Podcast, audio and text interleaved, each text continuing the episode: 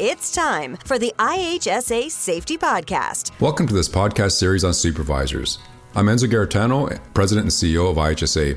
And in this episode, we're joined again by host Ken Rayner, Vice President of Customer and Labor Relations, Market Development, and Communications here at IHSA. Today, Ken will be joined by Doug Heintz, IHSA's Manager, Health and Safety Education and Accredited Programs, as they continue the discussion on supervisors in a federally regulated workplace. Please join Ken and Doug. Thank you very much, Enzo. Doug Heintz, welcome to the IHSA Safety Podcast. So great to have you here. Thanks, Ken. Doug, to start, maybe you could share with your listeners a bit about your background and about your role and responsibilities at IHSA. Absolutely. So, my background uh, is in transportation. I come from the school bus industry, and uh, one of the things that I am very uh, interested in is the whole uh, notion of uh, how we train, not specifically what we train, but uh, that whole idea around uh, principles of adult learning. Also, enjoy very much my job at IHSA. As manager of health and safety education and accredited programs, I have the uh, the pleasure of working with 12 subject matter experts that do uh, high risk training across the province of Ontario. And those areas of expertise are, are quite varied and they range from suspended access equipment, that's the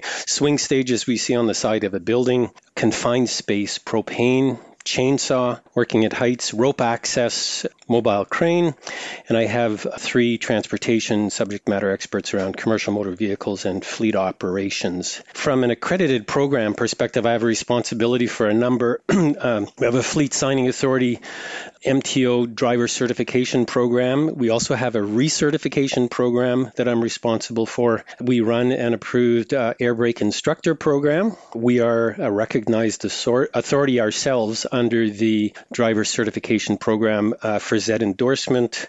Uh, we have an approved program for uh, school bus, school bus driver improvement course. It's a requirement of a B or E license, and I'm also the chair of the CVR review panel. All right.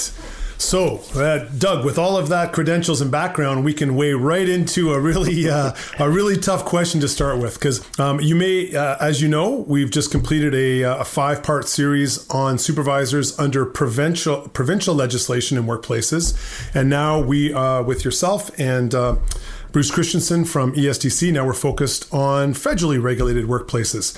So, my first question to you, Doug, is how would an employer know whether they are covered by the provincial health and safety legislation or the federal health and safety legislation? Yeah, that's a great question. And certainly it's a question that creates a certain amount of confusion within some sectors um, and understanding if you are, when, and when you might not be. So I think I'll start by saying that the Canada Labour Code uh, A is split into three parts. Part two is the health and safety portion, and Canada Labour Code applies to federal work undertakings or businesses. So, some great examples that are covered by federal legislation would be banks, railways, airlines, uh, pipelines, telecommunications.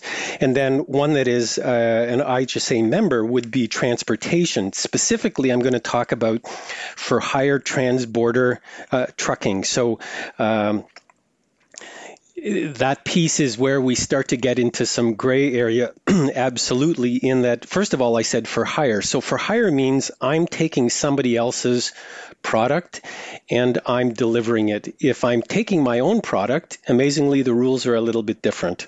I would also say transborder trucking. I'm going outside the borders of the province of ontario on a regular basis. So so, another challenge in understanding whether you're uh, federal or not is what constitutes regular. So, I come from the school bus business. Um, the uh, high school down the street, they do a grade 12 trip to Quebec City every June.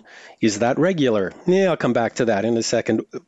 Uh, additionally, um, there's there's there's questions around if I was a firm that uh, was based in Ontario. I'm doing trucking and I'm only delivering within the borders of the province of Ontario. And then my customer says, I've got a load for you to take to Michigan. Can you do that for me? Oh, absolutely. We'll look after that for you. So, at what point when they start leaving the province do they change from provincial federal. And on the flip side, if someone has been going into the states and they say, you know what, this whole border crossing thing is a big challenge for me, and as such, we're, we're going to let those contracts go and we're going to just focus on the contracts that we have within the province of the province of Ontario. If they were previously federal, at what point do they come back to being a provincial entity? So, what I can tell you is ESDC.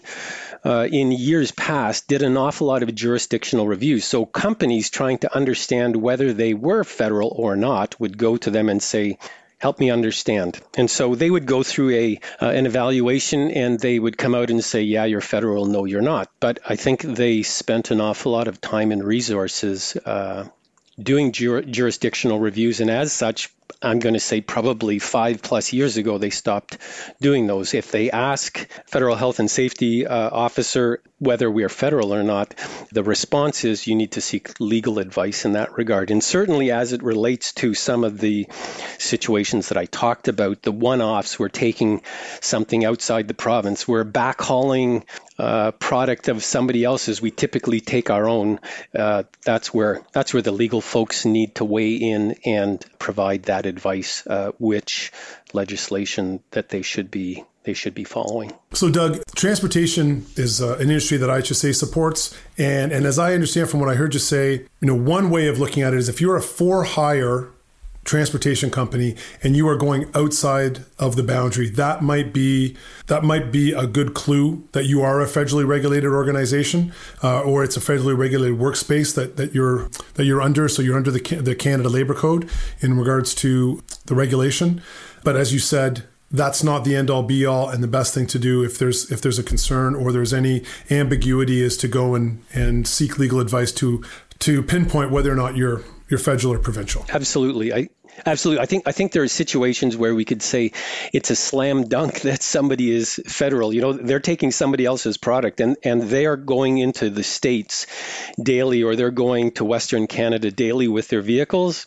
Somebody asked me the question, I, I, I, I would feel free to weigh in and say, yeah, you're federal. But it's I think it's some of those other situations that there is some ambiguity where uh, legal advice is required for sure. So some of our listeners, whether they're you know, a supervisor under a provincial regulation or a federal regulation may be interested in knowing what the difference is between the two. Although, could you speak maybe a bit about um, if you're a supervisor in a provincial regulated workplace or a supervisor in a federally regulated workplace, what are some of the similarities and differences between between those two? I think from a similarity perspective, what we know is the legislation and, and ultimately what supervisors need to do is is very similar. I heard it described once as Coke and Pepsi. They're very they're very similar, and so if if what we're trying to do is get trying to get work completed efficiently in the same way, that absolutely is similar because um, doesn't matter what the jurisdiction is. I think you know what we do to keep people safe from a uh, occupational health and safety requirements, uh, policy and procedure, and un- understanding the workplace specific hazards. That's kind of universal. So I would say that uh, absolutely would be a similarity. I think one of the one of the differences. And as i was thinking about this earlier today i recognized that often people will move from one company to another. And so if somebody's been in a supervisory role in a provincially regulated uh, workplace and then they are now find themselves in a federally regulated workplace what are some of the differences so i think the very specific nature of some of the requirements under um, the regulation, uh, Canada Occupational Health and Safety Regulation. I'll say COHSR later, and that's what I'm referring to.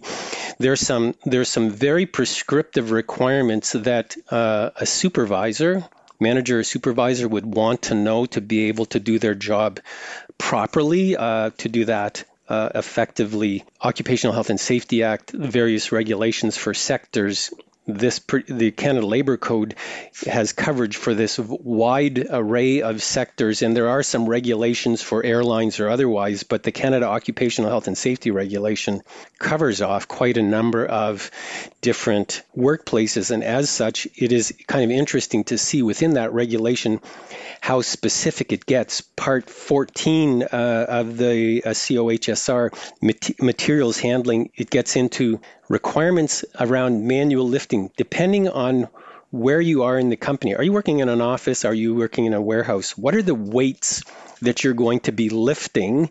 And as such, you could say, I don't have to lift that, it exceeds the requirement, or now we have to provide training. So they get into some, some very, prescri- like I say, very prescriptive requirements. Uh, part 15, hazardous occurrence, investigation, recording, and, and reporting that is a really important one. And I think that's another place where there's some confusion between the provincial and federal side of things. So if I'm a federally regulated transportation company, I still have reporting requirements to a provincial entity, WSIB, from a workplace uh, uh, insurance, uh, safety and ins- insurance perspective. The piece that they often miss would be that depending on the situation, they have rep- reporting requirements to labor program of ESDC as well, and e- even down to um, some some fine detail, like and and uh, as it relates to workplace injuries, we talk about lost time in Part 14 of that regulation.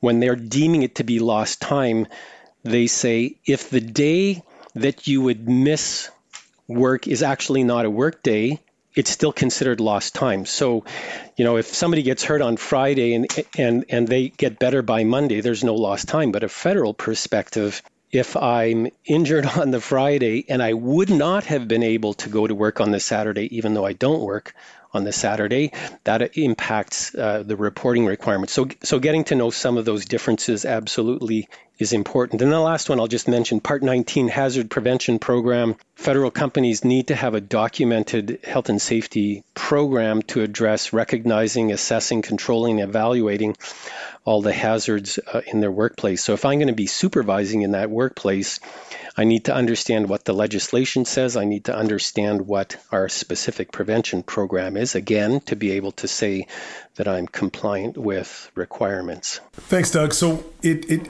you know, on the high level, when we're talking about identifying and controlling hazards, if we're talking about communicating to to your workers, if we're talking about uh, doing inspections, high level, a lot of similarities between the two. The differences really come into the uh, the specifics in legislation. So, is there anything under the Canada Labor Code Part Two that states that an employer is required to provide training for supervisors and workers um, in occupational health and safety? Uh, absolutely. So, Section 125, subsection 1, paragraph Z, uh, indicates that uh, employees who have supervisory and managerial responsibilities are adequately trained in health and safety and are informed of the responsibilities they have under this part where they act on behalf of their employer. Part being capitalized, meaning they're referring to legislation. A couple of points to make there.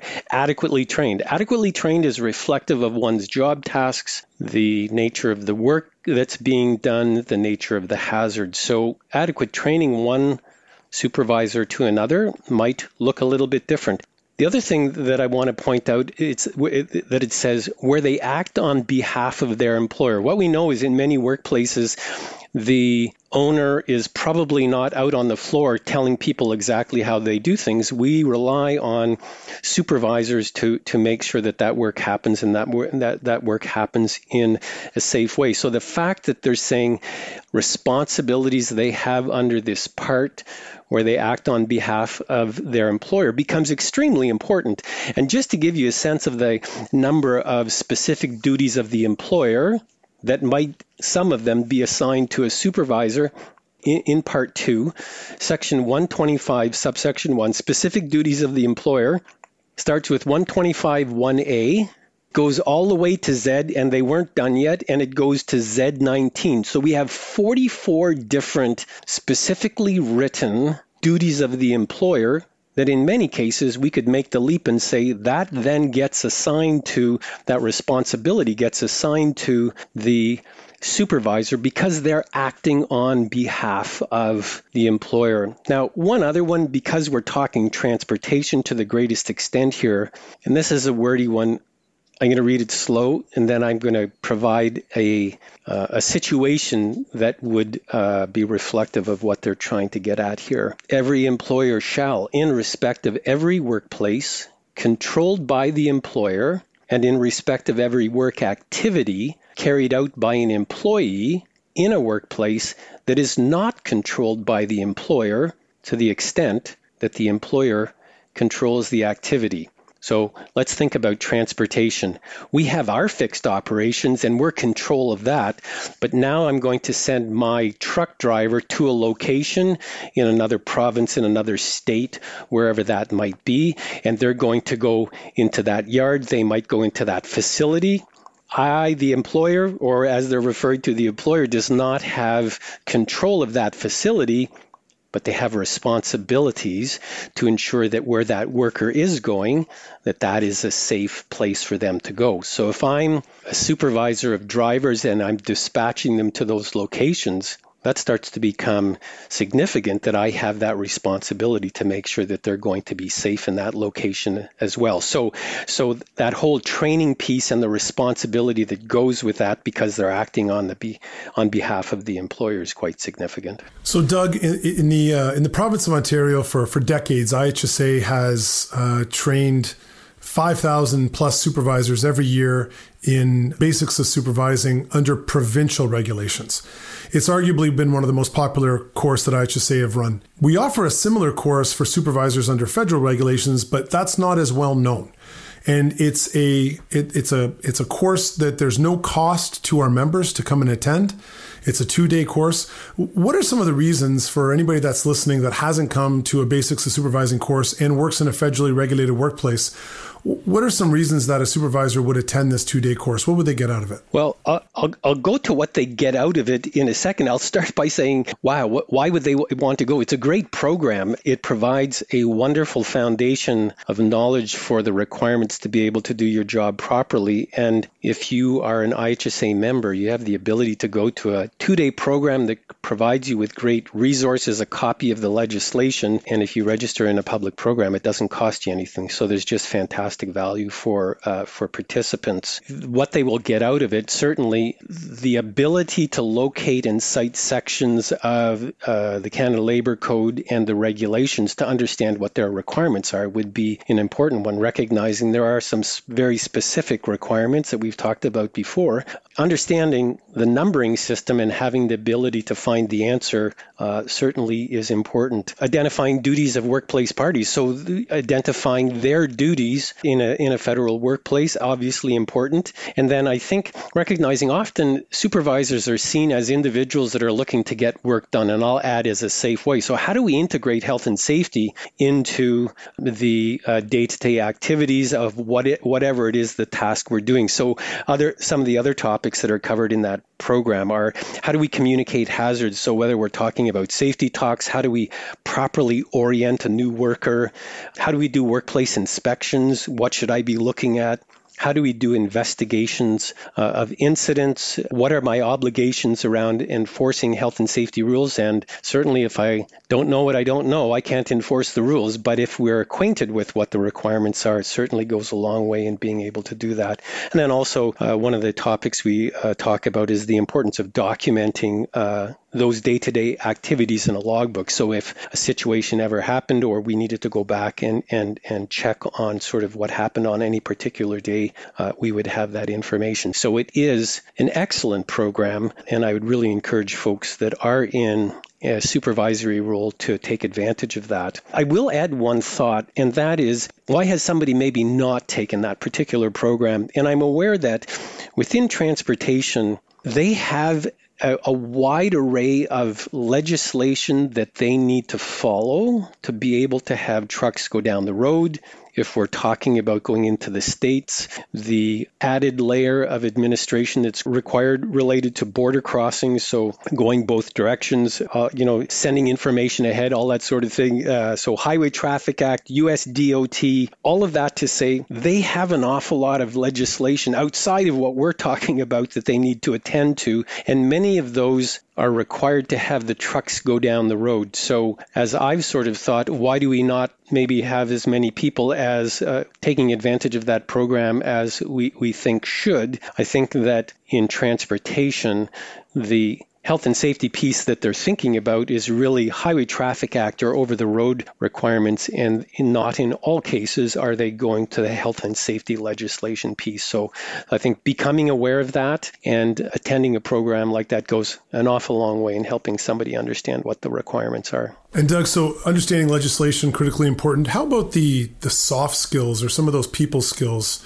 that eh, I think we could say are are as important. So if if you understand legislation but you can't communicate it to your crew or you your relationship with your crew isn't optimal, perhaps the legislation doesn't that doesn't flow quite as freely. Eh, so, what about those soft skills and those people skills? Is that looked at during the two day course uh, in terms of how to enhance those and maybe improve upon them? Absolutely. Dealing with challenging people and communication and all of those pieces are covered off as well. And we have some additional programming that, uh, you know, if somebody took basics of supervising federal and they said, I'd really like to enhance my learning related to a specific topic, there's others uh, that, that uh, people could take advantage of. But to your point, I would agree 100% that ultimately supervisors are just people helping people be able to do their job, do it in a safe way. And those ca- interpersonal connections uh, that we make within work, a supervisor's ability to listen and be heard, strong communication skills, and certainly being respectful in building that safe workplace goes a long way in, in ensuring that people do the right thing for the right reasons. So couldn't be more on board with the need to have good supervisors with good people skills because I think an individual that knows the code inside out but doesn't have those people skills, uh, I'm not convinced that things would play out exactly uh, as, as, well as they could or should. Doug, it's, it's, it's almost impossible for a supervisor to know everything. Maybe if you're Doug Heintz, that's fine. But for the rest of us mortals, uh, not so easy. So outside of training, how would a, a, supervisor in a federally regulated workplace keep up to date on legislation changes or best practices or other important occupational health and safety information? How, how do they do that apart from going and taking training? Thanks. You know what? Uh, I am such a great, fa- great fan of our fleet safety councils that we have across the province. What a wonderful way to stay on top of changes to legislation and over the road requirements, all of that sort of thing. Fleet Safety Council, we've got chapters uh, from Ottawa Ottawa to down Windsor Way and uh, up north in Sudbury, and uh, safety professionals that re, uh, that meet monthly to understand requirements. Um, often ESDC as well as MTO, Ministry of Labor, are guests, and uh, what a great place to be able to understand what's coming, what's required, what's happening within industry, and then the added value of the uh, networking opportunities that happen in those venues. Uh, so that's absolutely something that uh, people should look into because there's very limited cost uh, and uh, there's an awful lot of benefit that uh, that comes out of that. Uh, additionally, I would say you know IHSA's website, Road Safety Solutions, just from a what should we be including in our overall program, something to check out. Uh, currently with COVID, we have a lot of transportation specific resources that individuals should take advantage of, and then ESDC has a lot of information on their website so they have uh, interpretation bulletins that maybe put in simpler terms what a specific section or requirement would be. So, so looking up those, I think, is also a valuable way to understand what uh, the folks that enforce the legislation are really looking for in any specific area. So, Doug, if I'm a supervisor listening right now, for me, you've given me a, few nuggets of, of great information and great advice. Number one, if I haven't taken it yet, I should go to the IHSA website, look under training training and take a look at basics of supervising federally regulated. Again, there's no cost for the public programs for those that are members of IHSA. It's a two day program, and as Doug talked about, highly beneficial to better understand legislation as well as to improve upon those soft skills. The second thing I heard you say was the Fleet Safety Council. So that's an opportunity for someone to get more involved in their local region, to work with uh, others that uh, are in similar positions to themselves, and hear from IHSA, from the Ministry of Transportation, and, and other regulators. And then the last one is the Road Safety Solutions page on, on IHSA, uh, which has, as you mentioned, lots of different policies uh, that you can download, sample policies, and e learning, and just a whole host of great information. So thanks very much, Doug. I really appreciate you joining joining us today and sharing all that information with uh, supervisors in federally regulated workplaces. Thanks so much for joining us. You're welcome, Ken. So glad to be here. And thank you for everybody for listening to this series on supervisors. Thanks for listening. To hear more in this series, Join Ken Rayner as he speaks to other IHSA subject matter experts at IHSASafetyPodcast.ca. Thanks for listening. I'm Enzo Garritano. The IHSA Safety Podcast. For more episodes, tips, and all things safety, go to IHSASafetyPodcast.ca. Thanks for listening.